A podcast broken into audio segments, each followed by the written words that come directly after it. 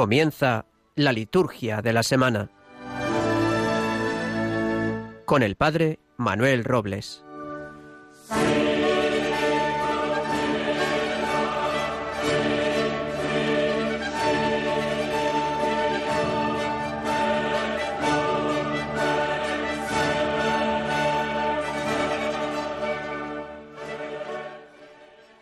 Muy buenas noches a todos nuestros radioescuchas de Radio María, la Radio de la Virgen. Estamos aquí en la liturgia de la semana, en, los albores de este domingo vigésimo segundo del tiempo ordinario, ya con las vísperas de esta tarde.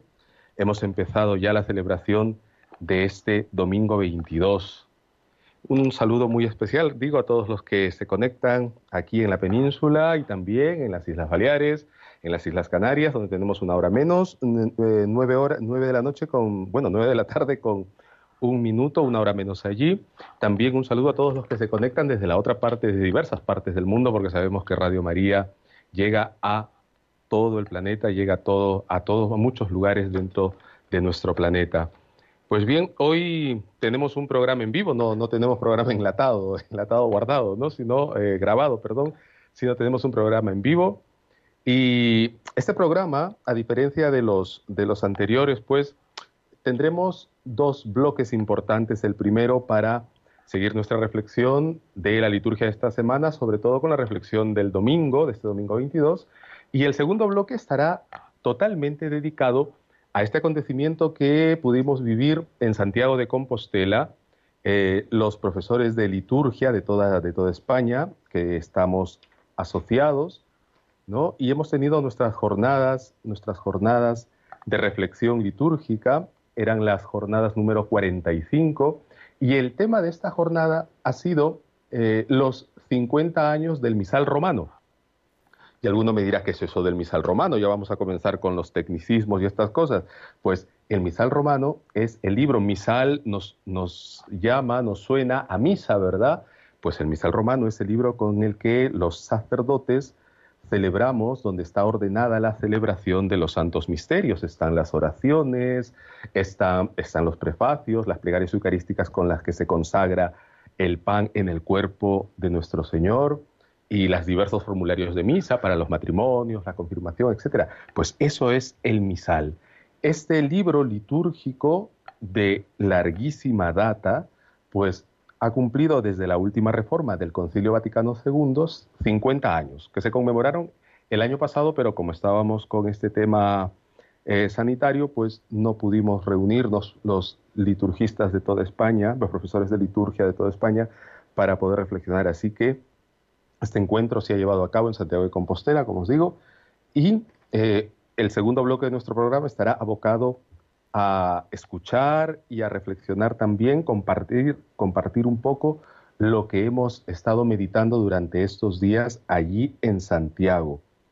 Pues bien, eh, vale decir también que estos días allá en Santiago de Compostela, pues ha sido, han sido unos días de, mucho compartir, de mucha fraternidad entre, entre los diferentes profesores, sacerdotes, eh, casi todos, de, liturgia, profesores de liturgia en toda España. Allí también nos hemos encontrado con los que hacemos este programa, ¿no? con los diáconos Rafael, Gerardo, con don Adolfo Lucas, que no pudo estar presente físicamente, pero estuvo presente, conectado vía medios telemáticos y también compartió una estupenda y maravillosa charla con todos los que estábamos allí. Así que, como digo, han sido unos días de, de oración, de oración litúrgica, como, como lo manda, lo pide la Iglesia, días de compartir como una gran familia, como hermanos que, que se quieren eh, ante el Señor, y también de aprendizaje, de mucha ciencia, que esta ciencia nos ayuda a amar más lo que ya creemos por la fe. Siempre conocer más para amar mejor. Este es el objetivo de, de formarnos, de juntarnos, de, rezar, de reflexionar, conocer más al Señor y vivir su misterio en plenitud. Pues bien, este será nuestro programa el día de hoy y después de haber hecho esta, esta pequeña introducción vamos a ir a una pausa y volvemos ya de lleno con nuestro programa. Una pausa y volvemos. No me robarán la esperanza, no me la romperán. me.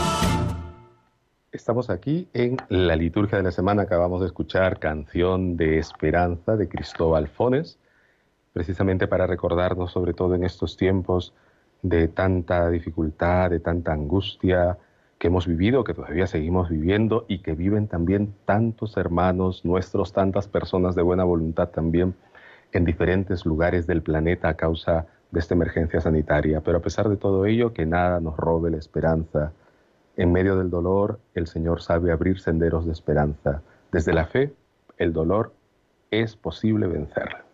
Pues bien, llegamos a nuestro primer bloque, vamos a nuestro primer bloque del programa, que es eh, la liturgia de este domingo. Aleluya.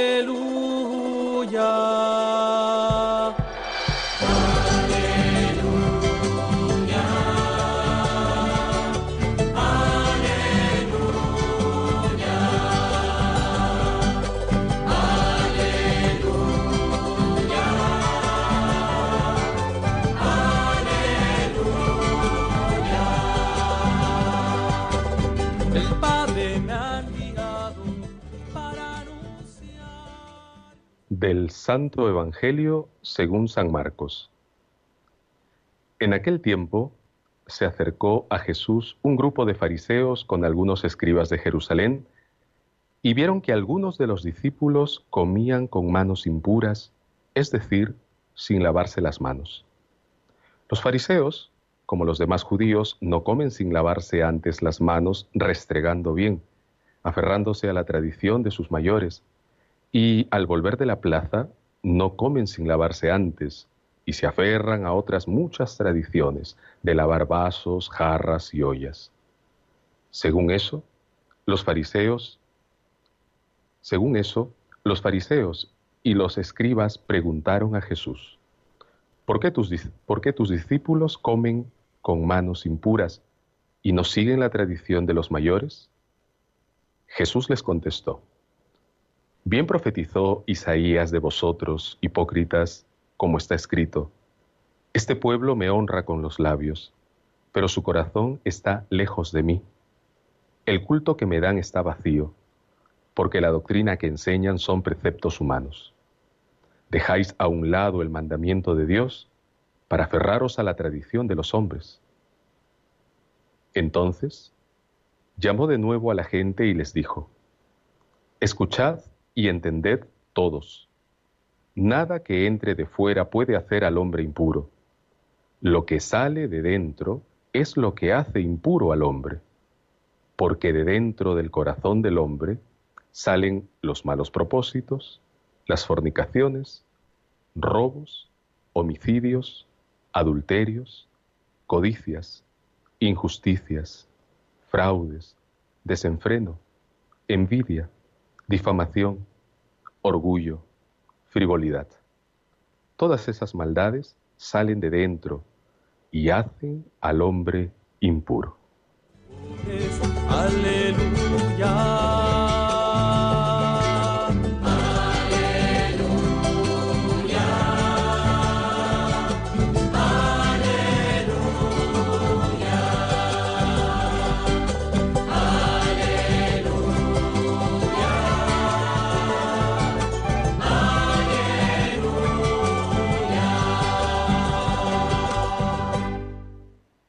Acabamos de escuchar el Evangelio de San Marcos, el de este domingo 22 del tiempo ordinario. Vamos a reflexionar un poco, unos, minutos acerca de este, esta perícopa evangélica, este fragmento evangélico que la Iglesia nos propone para este domingo. Habría que tener eh, en vista, a vista, esto que ha sucedido la semana anterior, estas cuatro semanas que Cristo nos ha estado eh, enseñando acerca del pan de vida y todas las consecuencias que esto, esto ha tenido. Y mirad cómo comienza el texto evangélico de hoy, a pesar de que es otro autor, es San Marcos, cómo comienza esto diciendo que los discípulos de Jesús estaban comiendo con las manos impuras. O sea, terminada la multiplicación del pan y toda la enseñanza sobre el pan de vida, hay algunos discípulos que están comiendo, evidentemente esta alusión a comer nos abre a la Eucaristía. Están comiendo la Eucaristía con manos impuras. Pues bien, este comer la Eucaristía con manos, manos impuras no solamente hace referencia a nuestra consideración previa a comer, sino lo que sucede después de comer. Es decir, que tenemos que estar preparados para comer, para entrar en comunión con Cristo, para comulgar de Él, pero también lo que sucede después, las consecuencias de cada día. Pero no nos vayamos tan pronto. La cita evidencia, la cita evangélica evidencia que hay una comida ritual. Hay una comida ritual que no se condice, que no se condice con la vida de cada día. Por eso Jesús fustiga muy fuertemente el culto del pueblo de Israel porque se ha vaciado de sentido. El culto del pueblo de Israel ha perdido su sentido porque luego la vida de cada día no refleja, no es capaz de reproducir esto que han recibido en el culto. Por eso Jesús no, no duda en decir, citando al profeta Isaías, que el culto de Israel está vacío.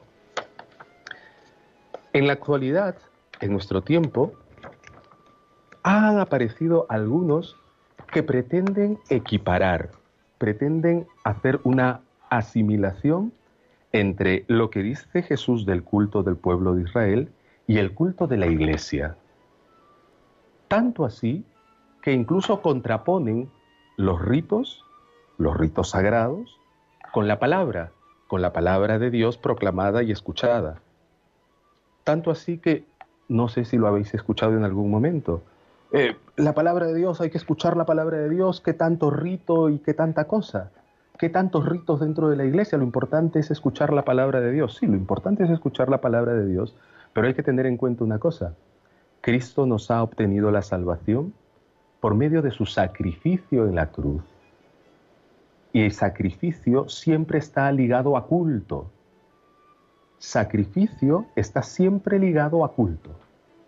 El sacrificio en el templo de Jerusalén, el sacrificio eucarístico que se renueva en el altar, etc. Y el sacrificio existencial de los cristianos, de los bautizados. Ofrecernos nosotros mismos para el bien de los demás. Pues bien, algunos han querido equiparar esto. Esto es, esto, es equivocado. Esto es equivocado porque evidentemente el culto cristiano es Cristo mismo. Detrás de estos ritos sagrados en los que, en los que dominicalmente estamos envueltos, es Cristo mismo quien preside nuestra celebración con sus ritos, es Cristo mismo quien se ofrece en el altar y es Cristo mismo quien recibimos sacramentalmente. Por eso la equiparación entre los ritos del Antiguo Testamento y los ritos del Nuevo no es válida. No se puede decir que los ritos están vacíos, siendo Cristo, siendo Cristo el centro, como dice la liturgia de la Iglesia, el sacerdote, la víctima y el lugar donde se ofrece este sacrificio al Padre. Por eso, el objetivo de Cristo con este sacrificio en la cruz es religarnos, reencauzarnos en este camino de comunión con el Padre. ¿Cómo se llama esto? Religión. Religare, volver a ligar los vínculos rotos por efecto del pecado entre Dios y el hombre. Y esto lo realiza Cristo por medio de su sacrificio pascual que llega a nosotros por medio de los sacramentos. Por eso es importante que ante este anuncio de Cristo que ha enumerado una lista de vicios que salen de dentro del corazón del hombre, esas manos sucias que desgraciadamente a veces no las podemos evitar, que no es lo normal, pero no las podemos evitar, esas manos sucias tienen que irse purificando. ¿Pero de dónde brotan estas manos sucias? ¿Brotan de fuera? No, brotan de dentro. Por eso el Señor hace esta, esta enumeración de vicios, esta enumeración de vicios que, que brotan de la misma persona. Cuando se habla en la Biblia de corazón se está hablando de la persona. Pues bien, esto es lo que sale de nosotros. Fornicaciones, robos, homicidios, adulterios, codicias, etc. Por eso, para sanar esto, que a veces nos va partiendo en la vida, que a veces nos va rompiendo, pues el Señor instaura y instituye los sacramentos para que, a pesar de que los sacramentos vienen de fuera, vienen de fuera, van hacia adentro, hacia lo más hondo de nosotros, para limpiarnos, alimentarnos, iluminarnos. Esta es la obra magnífica de Cristo con la que nos ayuda cada día a practicar una religión pura. Lo, lo ha dicho también, lo dirá también el apóstol Santiago en la segunda lectura de este domingo. La religión pura consiste en la caridad, que él lo expone con estos términos, visitar viudas, atenderles y a los huérfanos en sus tribulaciones y no mancharse las manos, es decir, purificarse, purificarse. Hay una relación clara con el culto. y no mancharse las manos con las cosas de este mundo. Para esto necesitamos la fuerza de Cristo, necesitamos la fuerza del alimento espiritual para poder limpiarnos y ser mejores cada día. Que esta palabra que escucharemos, que escuchamos ya desde esta tarde al celebrar el domingo, sea para nosotros un momento para hacer más fuerte nuestra religión con Dios y con los hermanos. Se haga fuerte y se haga nuestra religión fuerte y pura, para que celebrando con Cristo podamos salir luego al encuentro de los hermanos.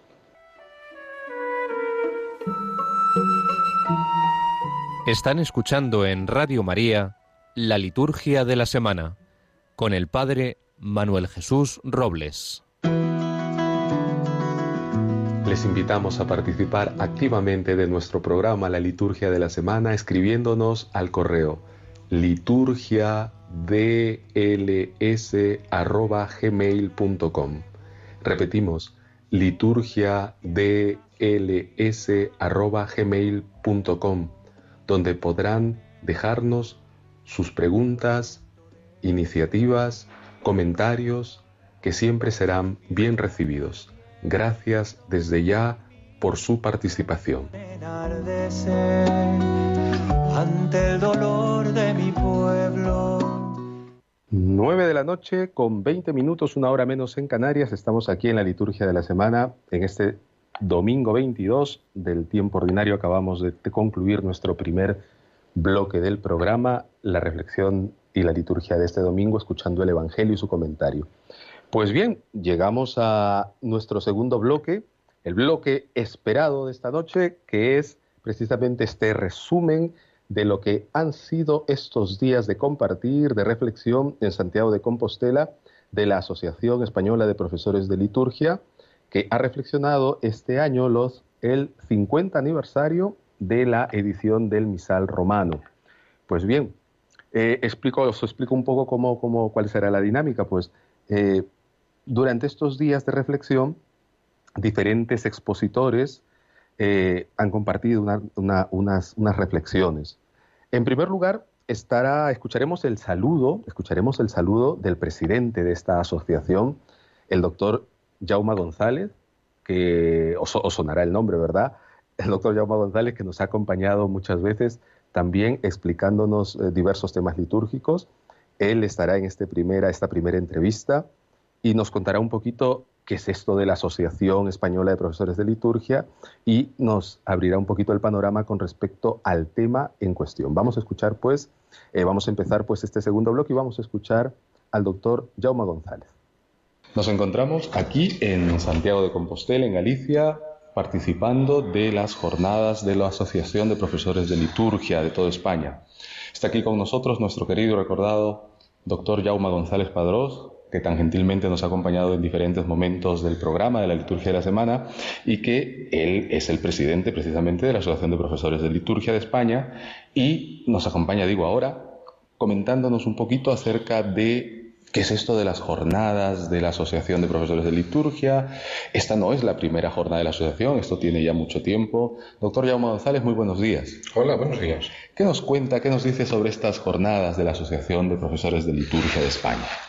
Las jornadas de la Asociación Española de Profesores de Liturgia son un encuentro. Estas que estamos celebrando en Santiago de Compostela son las 45 jornadas, 45 años, en los cuales los distintos profesores y cultores, los distintos profesores y cultores de liturgia nos encontramos para reflexionar sobre cuestiones varias que competen a la vida litúrgica de la Iglesia. En este caso, eh, el año 2021, eh, pues eh, afrontamos los 50 años del misal romano. Es una efemérides de este misal de San Pablo VI, que de hecho habríamos tenido que recordar el año pasado, porque la fecha habría sido más propia, pero se tuvo que suspender el encuentro por las razones que ya podemos imaginar. Mm. Para, quienes nos escuchan, ¿por qué surge esta asociación de profesores de, liturgia? ¿De dónde viene? ¿De dónde nace la, iniciativa?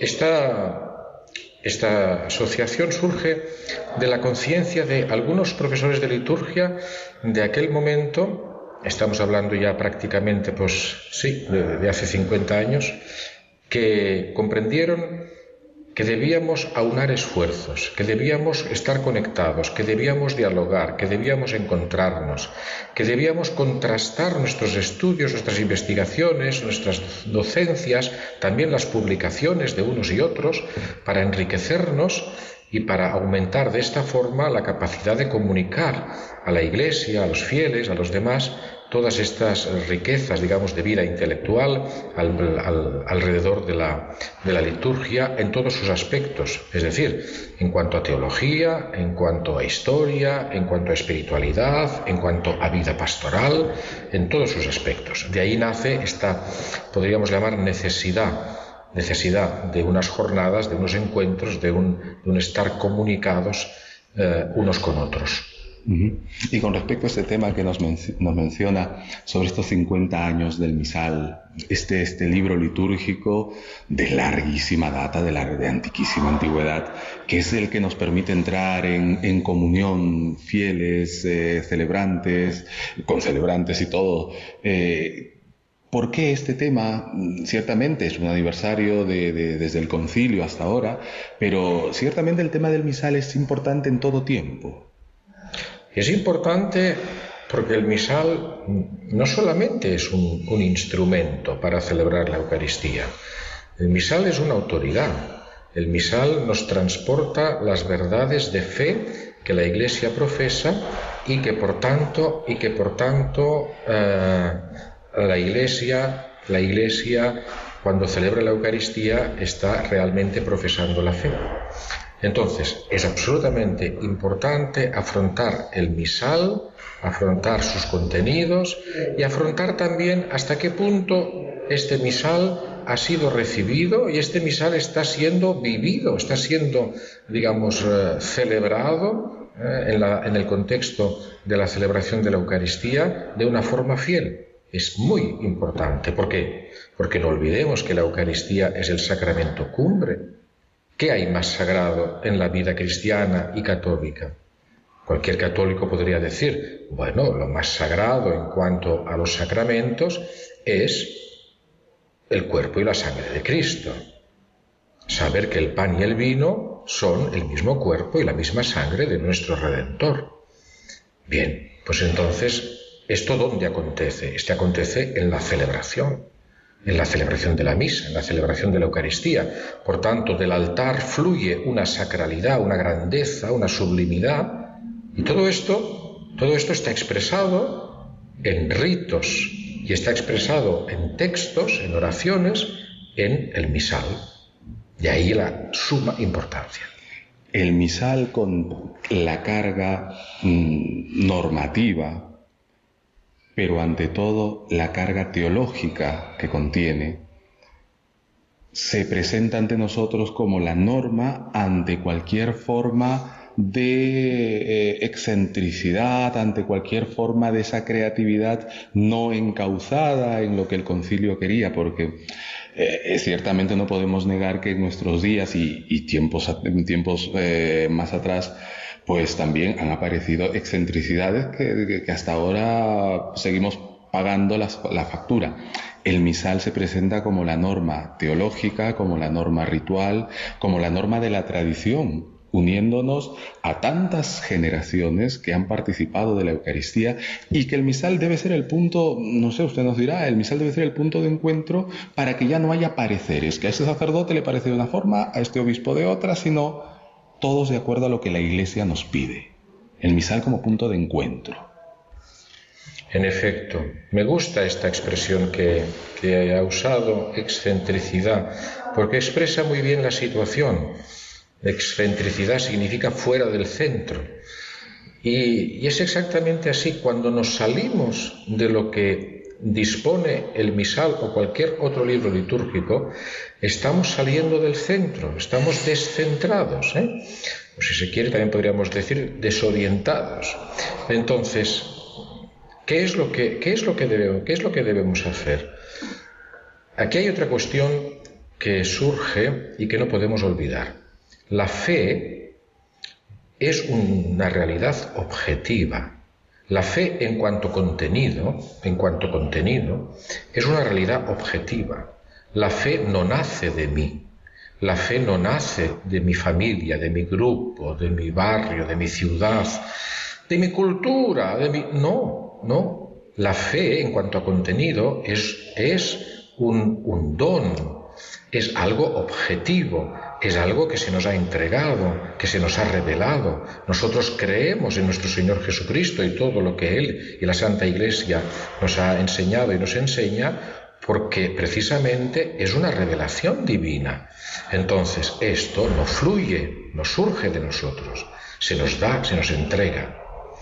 Esta realidad objetiva, esta realidad de don, de don, de regalo, de obsequio, de gratuidad, esta realidad la expresa magníficamente la liturgia en sus libros. En el momento en que nosotros nos atrevemos a manipular estos libros, en el momento en que nosotros intentamos poner nuestra marca en las celebraciones, ocultando eh, y, y de alguna forma suplantando lo que dicen los libros litúrgicos, estamos atentando contra esta objetividad de la que ahora yo hablaba. Así es, así es.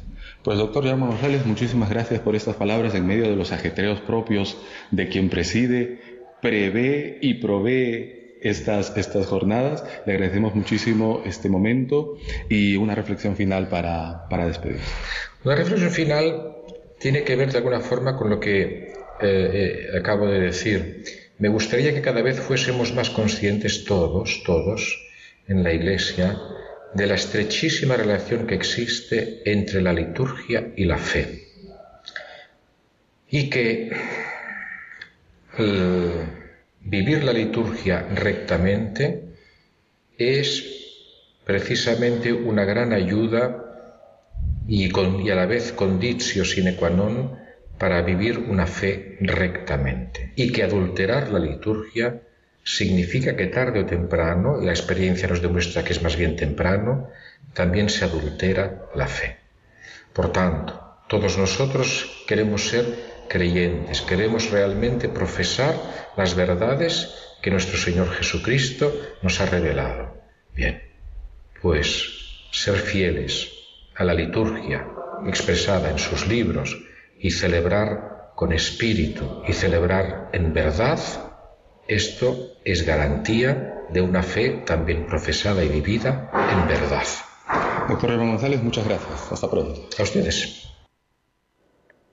Hemos escuchado la, esta reflexión que nos hacía el presidente de la Asociación Española de Profesores de Liturgia, el doctor Jaume González. Ahora vamos a escuchar a don Eloy Bueno de la Fuente, de la Facultad de, la, Facultad de Teología del Norte de España, de Burgos.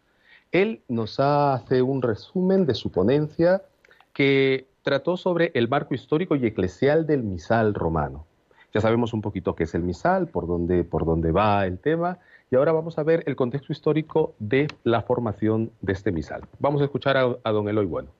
Nos encontramos aquí en Santiago de Compostela con don Eloy Bueno, que nos ha compartido eh, durante estos días de estas jornadas de, los profesores de liturgia aquí en Santiago de Compostela, en Galicia, su reflexión acerca del contexto histórico de cómo llega a nosotros este misal, el misal romano, con lo que los sacerdotes eh, decimos la, Eucaristía, celebramos la Eucaristía con, con todos vosotros.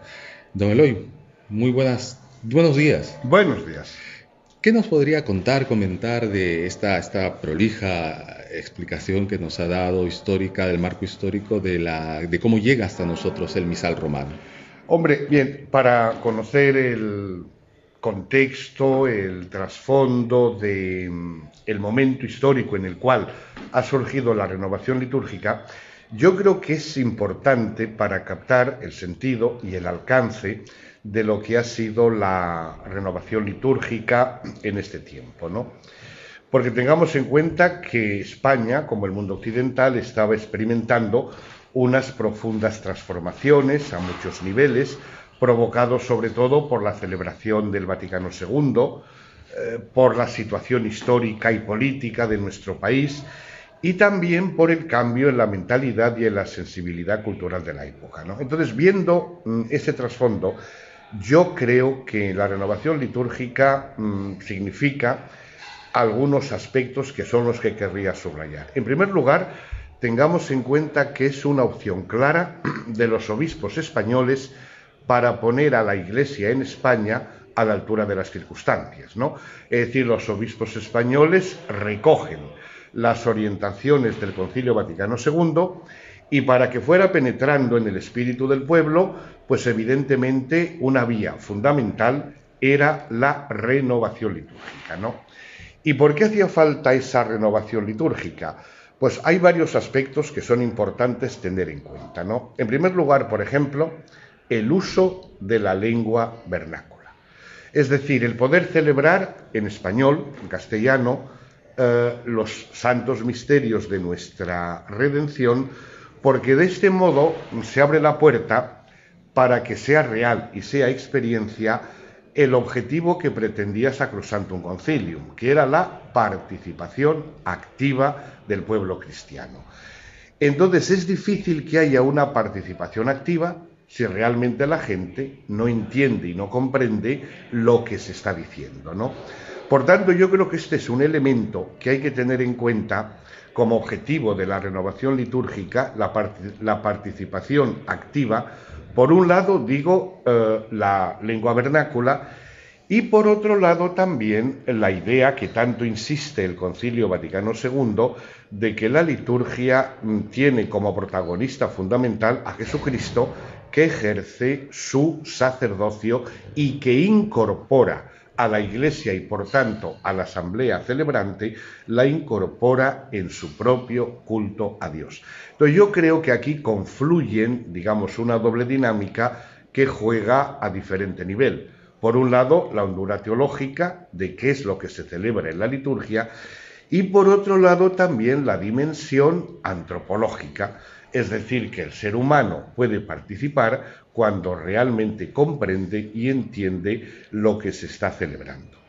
Y por otro lado también eh, me parece que es importante tener en cuenta que mediante esta iniciativa eh, concretamente en España, la renovación litúrgica pretende mm, acentuar y mantener la comunión en la Iglesia.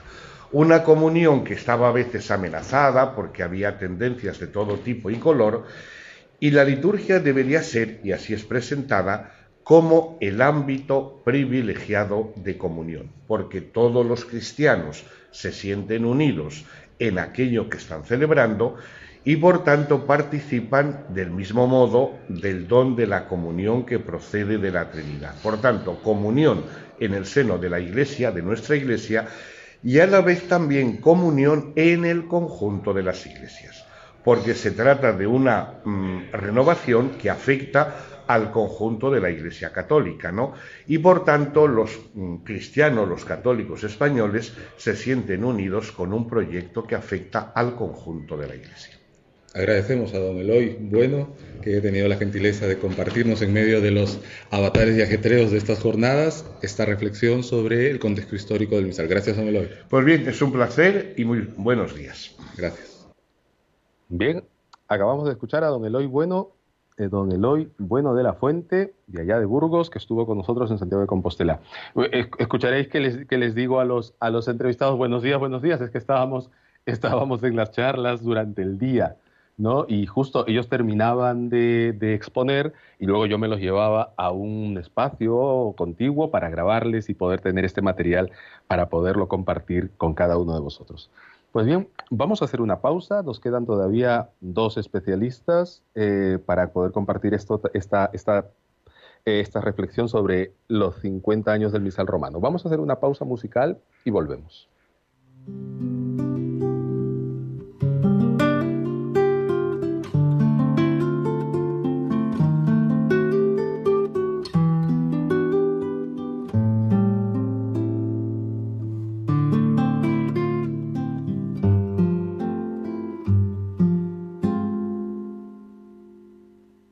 Aquí estoy, Señor, arado de arriba abajo, despojado de la vieja cosecha, sin una sola hierba verde, sin una sola Aquí estoy, Señor.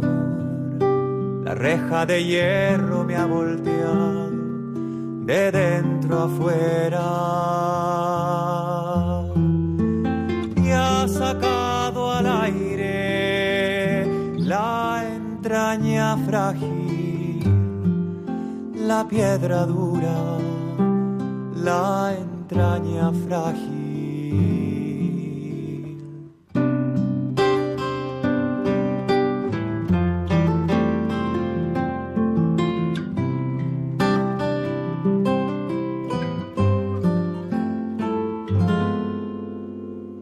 Aquí estoy, Señor, todo entero al sol que quema y al rocío de la noche. 9 y 40 ya de la noche, ya ha caído la noche. Estamos aquí en vivo y en directo en Radio María, 9 y 40 de la noche aquí en la península, 8 y 40 de la noche allá en Canarias, en las islas en las Islas Canarias. Estamos aquí reflexionando en nuestro segundo gran bloque del programa sobre este encuentro de la Asociación de Profesores de Liturgia de España sobre los 50 años del misal. Nos toca escuchar ahora a don Bernabé Dalmao. Es, él es un monje de Montserrat, allá en Barcelona, un hombre excepcional, un hombre excepcional, un carisma y una, y una calidad humana que uno dice, bueno, de estas personas nos quedan muy, muy poco en este mundo. Un gran hombre, de verdad, en el tiempo que lo he podido conocer. Él, ha reflexionado con nosotros, don Bernabé Dalmau ha reflexionado con nosotros acerca de la Eucaristía como acontecimiento de orden espiritual. Estamos bien, hemos visto el misal, hemos visto el contexto histórico del misal. Ahora, lo que produce el misal, la Eucaristía, como acontecimiento de orden espiritual. Vamos a escucharle. Nos encontramos ahora aquí en Santiago de Compostela con don Bernabé Dalmau, monje de Montserrat, que ha venido también a compartir estas jornadas de la Asociación Española de Profesores de Liturgia. Don Bernabé, muy buenas tardes. Buenas tardes. Él nos ha compartido a lo largo de estos días una estupenda, magnífica eh, ponencia acerca del sentido espiritual de la celebración eucarística. ¿Qué nos podría contar para los oyentes de Radio María, don Bernabé, sobre esta, este tema tan grande? Tan... Pues con mucho gusto. La, frase es de San Juan Pablo II, que cuando se cumplieron 25 años de la promulgación del misal romano, entonces eh, escribió una carta apostólica, vicésimos quintus annus, o sea, 25 años, para eh, valorar lo que representaba el, misal, la reforma de la liturgia de la misa y eh, al mismo tiempo señalar algunos aspectos más prácticos sobre la calidad que debe tener la Eucaristía. Y uno de los puntos que remarcó fue la Eucaristía como acontecimiento espiritual. Eh, llevábamos pues ya algunas décadas de aplicación de la reforma litúrgica y eh, los cambios rituales que supuso el, poner el altar de cara al pueblo, la liturgia, las lenguas eh, de cada país, todo esto dio un sentido práctico a la reforma litúrgica, pero eh, era preciso no olvidar el aspecto espiritual. Y entonces el Santo Padre lo remarcó y a mí me asignaron que glosara esta afirmación, la Eucaristía como acontecimiento espiritual. Y en el fondo, ah, después de disertar un poco sobre el ambiente de iglesia que movió al Papa Juan Pablo II a escribir este documento, pues ya me centré en lo que significa la afirmación del Papa, es decir, que la Eucaristía es un don del Espíritu, porque el Espíritu Santo se hace presente en la Eucaristía, en la proclamación de su palabra y especialmente pues en los dones eucarísticos, la llamada epíclesis o epiclesis, es decir, invocación del Espíritu Santo que la Iglesia hace antes del relato de la institución de la Eucaristía para que el Espíritu eh, santifique aquellos dones y los convierta en cuerpo y sangre de nuestro Señor y después también invoca al Espíritu Santo para la comunidad congregada. Y e insistir eh, en este aspecto de la acción del Espíritu Santo es algo importante y los organizadores de estas sesiones de Santiago de Compostela pues quisieron que hubiera una ponencia sobre este tema. Esta, esta epíclesis que usted nos comenta esta doble epíclesis durante el canon y esta epíclesis durante la liturgia de la palabra, hacen que precisamente esto que nos convirtamos en aquello que celebramos, como reza también las oraciones. Así es, que nos convirtamos en aquello que celebramos, ¿verdad? Sí, sí. Sí, sí, ciertamente la, la presencia de Cristo eh, en su palabra y en sus dones eucarísticos, pues es lo que, que da vitalidad al, a, cada creyente y a la comunidad cristiana entera. Y en esto, pues, durante estas sesiones de, de la Asociación de Profesores de Teología, se ha insistido bastante. Esto, esto quisiera, quisiera insistir un poco más sobre esto porque, porque a veces se tiene esta concepción de que, vamos, la Eucaristía, que yo voy para sentirme bien y que luego no me pase nada. Aquí habría que tener cuidado por esto que acabamos de decir. Sí. Pedimos al Espíritu que nos transformemos en este sacrificio del que tomamos parte, participamos. Claro. Para que luego en la vida, cuando vienen los momentos de la cruz, que es la que reactualizamos en el memorial de Cristo, no nos sintamos confundidos. Claro. ¿no? Ciertamente es que es, eh, es así. La, no, no, no podemos separar la Eucaristía de, la vida normal del creyente, de la vida humana, eh, ni, tampoco contemplar la Eucaristía simplemente como una devoción, una devoción entre tantas, ¿no? aunque sea la más excelsa, porque sería una devoción a la presencia real de Jesucristo. Y eso es, es conveniente tenerlo presente, pero la Eucaristía tiene una dimensión moral, práctica en la vida del cristiano y esto es obra del Espíritu Santo. esta, esta, precisamente esta, esta dimensión, ya el paso a la vida, a la vida, del, después de celebrar el sacramento, es precisamente lo que va marcando y va estructurando nuestra espiritualidad eucarística. Es el rastro que el Espíritu va dejando por medio de nosotros en la vida de cada día. Ciertamente.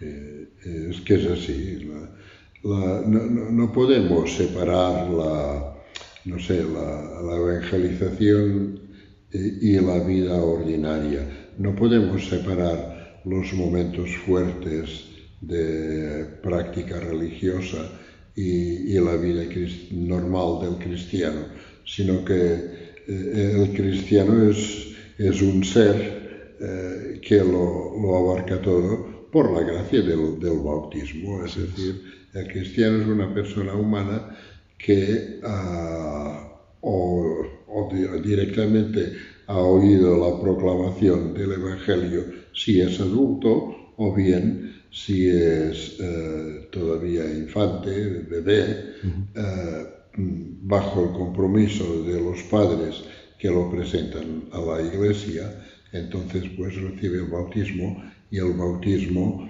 es el empuje que que da sentido a toda su vida cristiana que va creciendo, porque eh, por eso son los sacramentos que eh, nos van dando, siempre, siempre es la misma presencia de la Santa Trinidad, ¿eh? en nosotros, pero con matices diferentes en cada sacramento.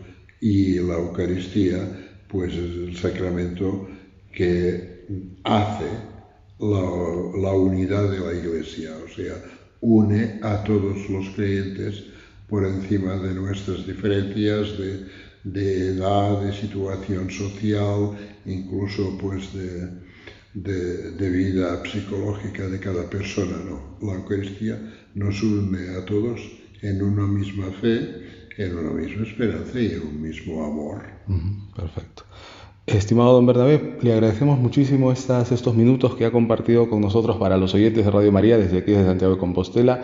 Le damos las gracias y nos despedimos hasta una nueva oportunidad. Muy bien, para mí ha sido un, no, no solo un placer, sino una gracia de Dios por poder tener esta intervención por primera vez en la vida en Radio María. Muchas gracias, hasta pronto.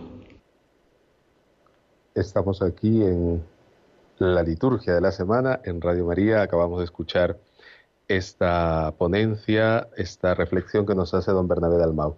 Vamos ahora, sin mayor dilación, porque ya la hora va avanzando, a escuchar a nuestro eh, querido doctor Jordi Font, que también nos ha acompañado en muchísimas ocasiones, muchas ocasiones también aquí en el programa. Él ah, nos ha compartido el tema de la misa con pueblo. Vamos a escucharle. Nos encontramos aquí en Santiago de Compostela, seguimos ya en este último día de las jornadas de la Asociación Española de Profesores de Liturgia. Estamos con nuestro querido y recordado doctor Jordi Font, que tantas veces también eh, nos ha instruido gentilmente en muchos, en algunos temas litúrgicos también para nuestro programa. Doctor Font, muy buenos días. Buenos días, buenos días. Su tema es un tema eh, muy, muy, muy importante, la misa con pueblo, la misa con pópulo, sobre todo en estos tiempos que han sido tan particulares, tan especiales, que el, los fieles no han podido en algunos momentos eh, participar de la acción litúrgica. ¿Qué, no, qué reflexión nos, nos comparte de esta, de esta realidad? Sí, un tema que se propuso, Misa con Pueblo, pero que pusimos como, digamos, como subtítulo Misa típica o Misa normativa. Es un poco lo que he intentado explicar esta mañana, de que el misal de Pío V, San Pío V, el anterior misal, pues había como modelo, misa modelo, la misa privada, la misa que se haría sin asistencia de fieles. El Concilio Vaticano II propuso volver a, a los padres, por lo cual entendemos por padres los primeros siglos donde la Iglesia en cierta forma pues mantiene por los documentos que nos han llegado pues cómo celebraba, qué significado daba, daba a, a, la celebración.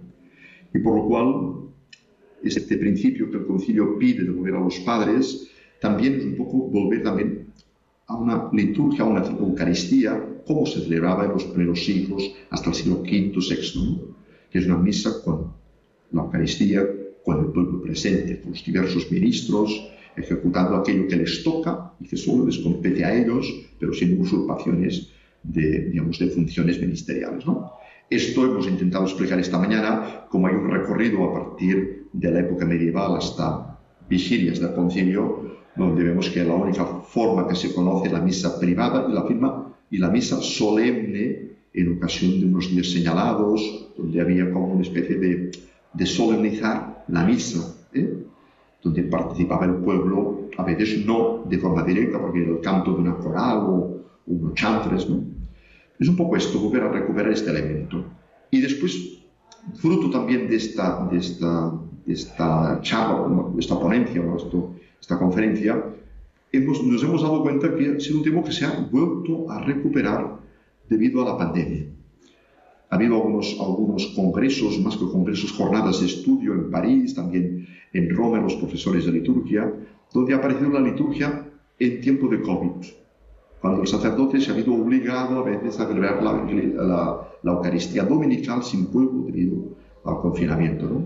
Y como los profesores que intervinieron se, vieron que, que debido al hecho uh, concreto y duro, hay que hacer lo que podemos a partir de la normativa sanitaria y, y civil, ¿no? pero que no es, la, no es el ideal, hasta llegar al punto de que algunos fieles después de la pandemia, más que con momentos que hay un confinamiento más relajado, no han vuelto a la Eucaristía y que se, eh, digamos, eh, se han quedado con la Eucaristía televisada, donde la participación fundamental y eclesial queda totalmente tocada. Es decir, que ahí participamos por medio de las, de las ondas, pero no participamos de forma física, que es, un, que es un elemento constitutivo de la Eucaristía y de la misma liturgia que es un servicio social, público, comunitario. Se explicar un poco todo esto esta mañana y viendo también que la Eucaristía con pueblo es la misa normativa, la misa típica que propone el misal de San Pablo VI, pero que también propone por casos eventuales, antes decía de grave necesidad, de justa y razonable necesidad, es decir, una situación que uno tiene mucha tarea y no puede eh, celebrar aquel día, tiene que ir de viaje o lo que sea, pues mm, hay que celebrar la Eucaristía, porque si la Iglesia deja de celebrar la Eucaristía, ni que sea en nombre de la Iglesia y de fieles que no están presentes, pero que nuestra oración es pública y es comunitaria, por lo cual es eclesial, no es una acción privada, esto es perder, perder pues, todo lo que significa la Eucaristía en la vida eclesial, ya no digamos del propio sacerdocio.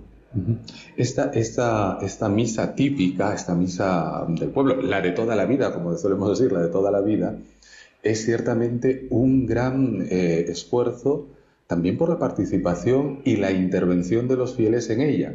Porque claro, podría, podría caber la tentación de estar en la celebración con una iglesia repleta de fieles, el Señor esté con vosotros y nadie responda, misa con fieles, misa con pueblo. Por eso esta, esta recuperación es siempre en favor de estas relaciones, estas relaciones dinámicas que hay entre quien preside la celebración y los que participan en ella. Entonces, participar, intervenir cada quien en su lugar, el sacerdote como sacerdote, los fieles como fieles, pero no perdernos, no perdernos de vista, ¿verdad? Que si vamos es para participar, para alabar a Dios, para recibir la gracia que, viene del cielo y no quedarnos como si no, como si no hubiera nadie en la iglesia, ¿verdad? Sí, sí, perfecto, perfecto. Perfecto su, su, intervención. Solo recordemos la primera, para poner un ejemplo, ¿eh? porque tenemos cantidad de ejemplos, ¿no? Cuando el sacerdote saluda a la asamblea, que en cierto modo este saludo en cierta forma es el elemento que constituye eh, la asamblea como sujeto, no como objeto, ¿eh? como sujeto de la celebración, el Señor esté con vosotros y con tu espíritu, este diálogo entre celebrante que preside y nombre de, de Cristo cabeza y que el cuerpo responde, el cuerpo eclesial de Cristo, que es la asamblea cristiana, con tu espíritu, pues es un diálogo que, en el cual se configuran los, dos, digamos, los dos elementos del cuerpo místico, ¿no? Cristo cabeza, en este momento in persona Christi actuando el sacerdote, Cristo, Christi capitis, y que el cuerpo responde con tu espíritu, espíritu que hemos dicho muchas veces, que como dicen los padres de la iglesia, entre ellos San Juan Crisóstomo, es el espíritu que recibió el ministro ordenado que le habilita, la habilita para presidir en nombre de Cristo, por lo cual la asamblea responde y también con tu espíritu, que es un don que recibiste, que te habilita, eh, te capacita eh, para poder celebrar. Sin este diálogo, para poner un ejemplo, un ejemplo concreto, yo diría que no hay una visión eclesial de la Eucaristía, que es la Iglesia se nutre de la Eucaristía y la Eucaristía es celebrada por la Iglesia, este famoso axioma de derribar que parece que pertenece ya a la patrística, por, ejemplo, de San Agustín. Perfecto. Doctor Jordi le agradecemos esta magnífica conferencia que, con la que nos ha iluminado durante esta mañana y le agradecemos también esta deferencia para Radio María. A ustedes. Hasta pronto. Adiós. Gracias. Están escuchando en Radio María la liturgia de la semana con el Padre Manuel Jesús Robles. Llegamos al final de nuestro programa del día de hoy. Ha sido un poco extensa esta segunda parte, pero creo que ha sido importante compartir con cada uno de vosotros estas enseñanzas porque esto nos ayudará hacia futuro a formarnos y amar más lo que ya celebramos. Eh, si hay algún tema, alguna, alguna cosa que no ha quedado clara, pues os invitamos a escuchar también el podcast, que lo podéis encontrar también en la página de Radio María España. Ya concluimos el programa enviándoos a los saludos de siempre allá al otro lado del, planeta, en Lima, Perú, a Wilfredo, a Janet, a Cristina y a Paola. Allá en Estados Unidos también nos escucha doña Marlene Chan y su familia. Aquí en España, a Rosa Jiménez, a Fernando Izquierdo. Allá en Barcelona, a la residencia María Reina. Pues bien, llegamos hasta el final de este, digo al final de este programa. Gracias por vuestra amable escucha conmigo hasta el mes de octubre. Me han dado vacaciones de la radio, así que hasta el mes de octubre nos volveremos a escuchar. Que el Señor les cuide, les proteja y que siempre fortalezca nuestra esperanza. No, eh, no os alejéis de la radio de la Virgen. A continuación, el informativo de Radio María.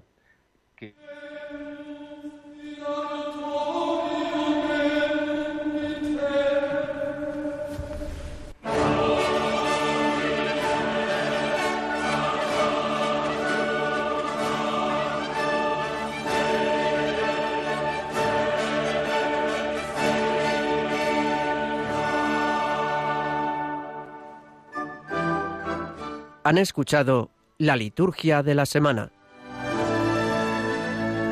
con el Padre Manuel Robles.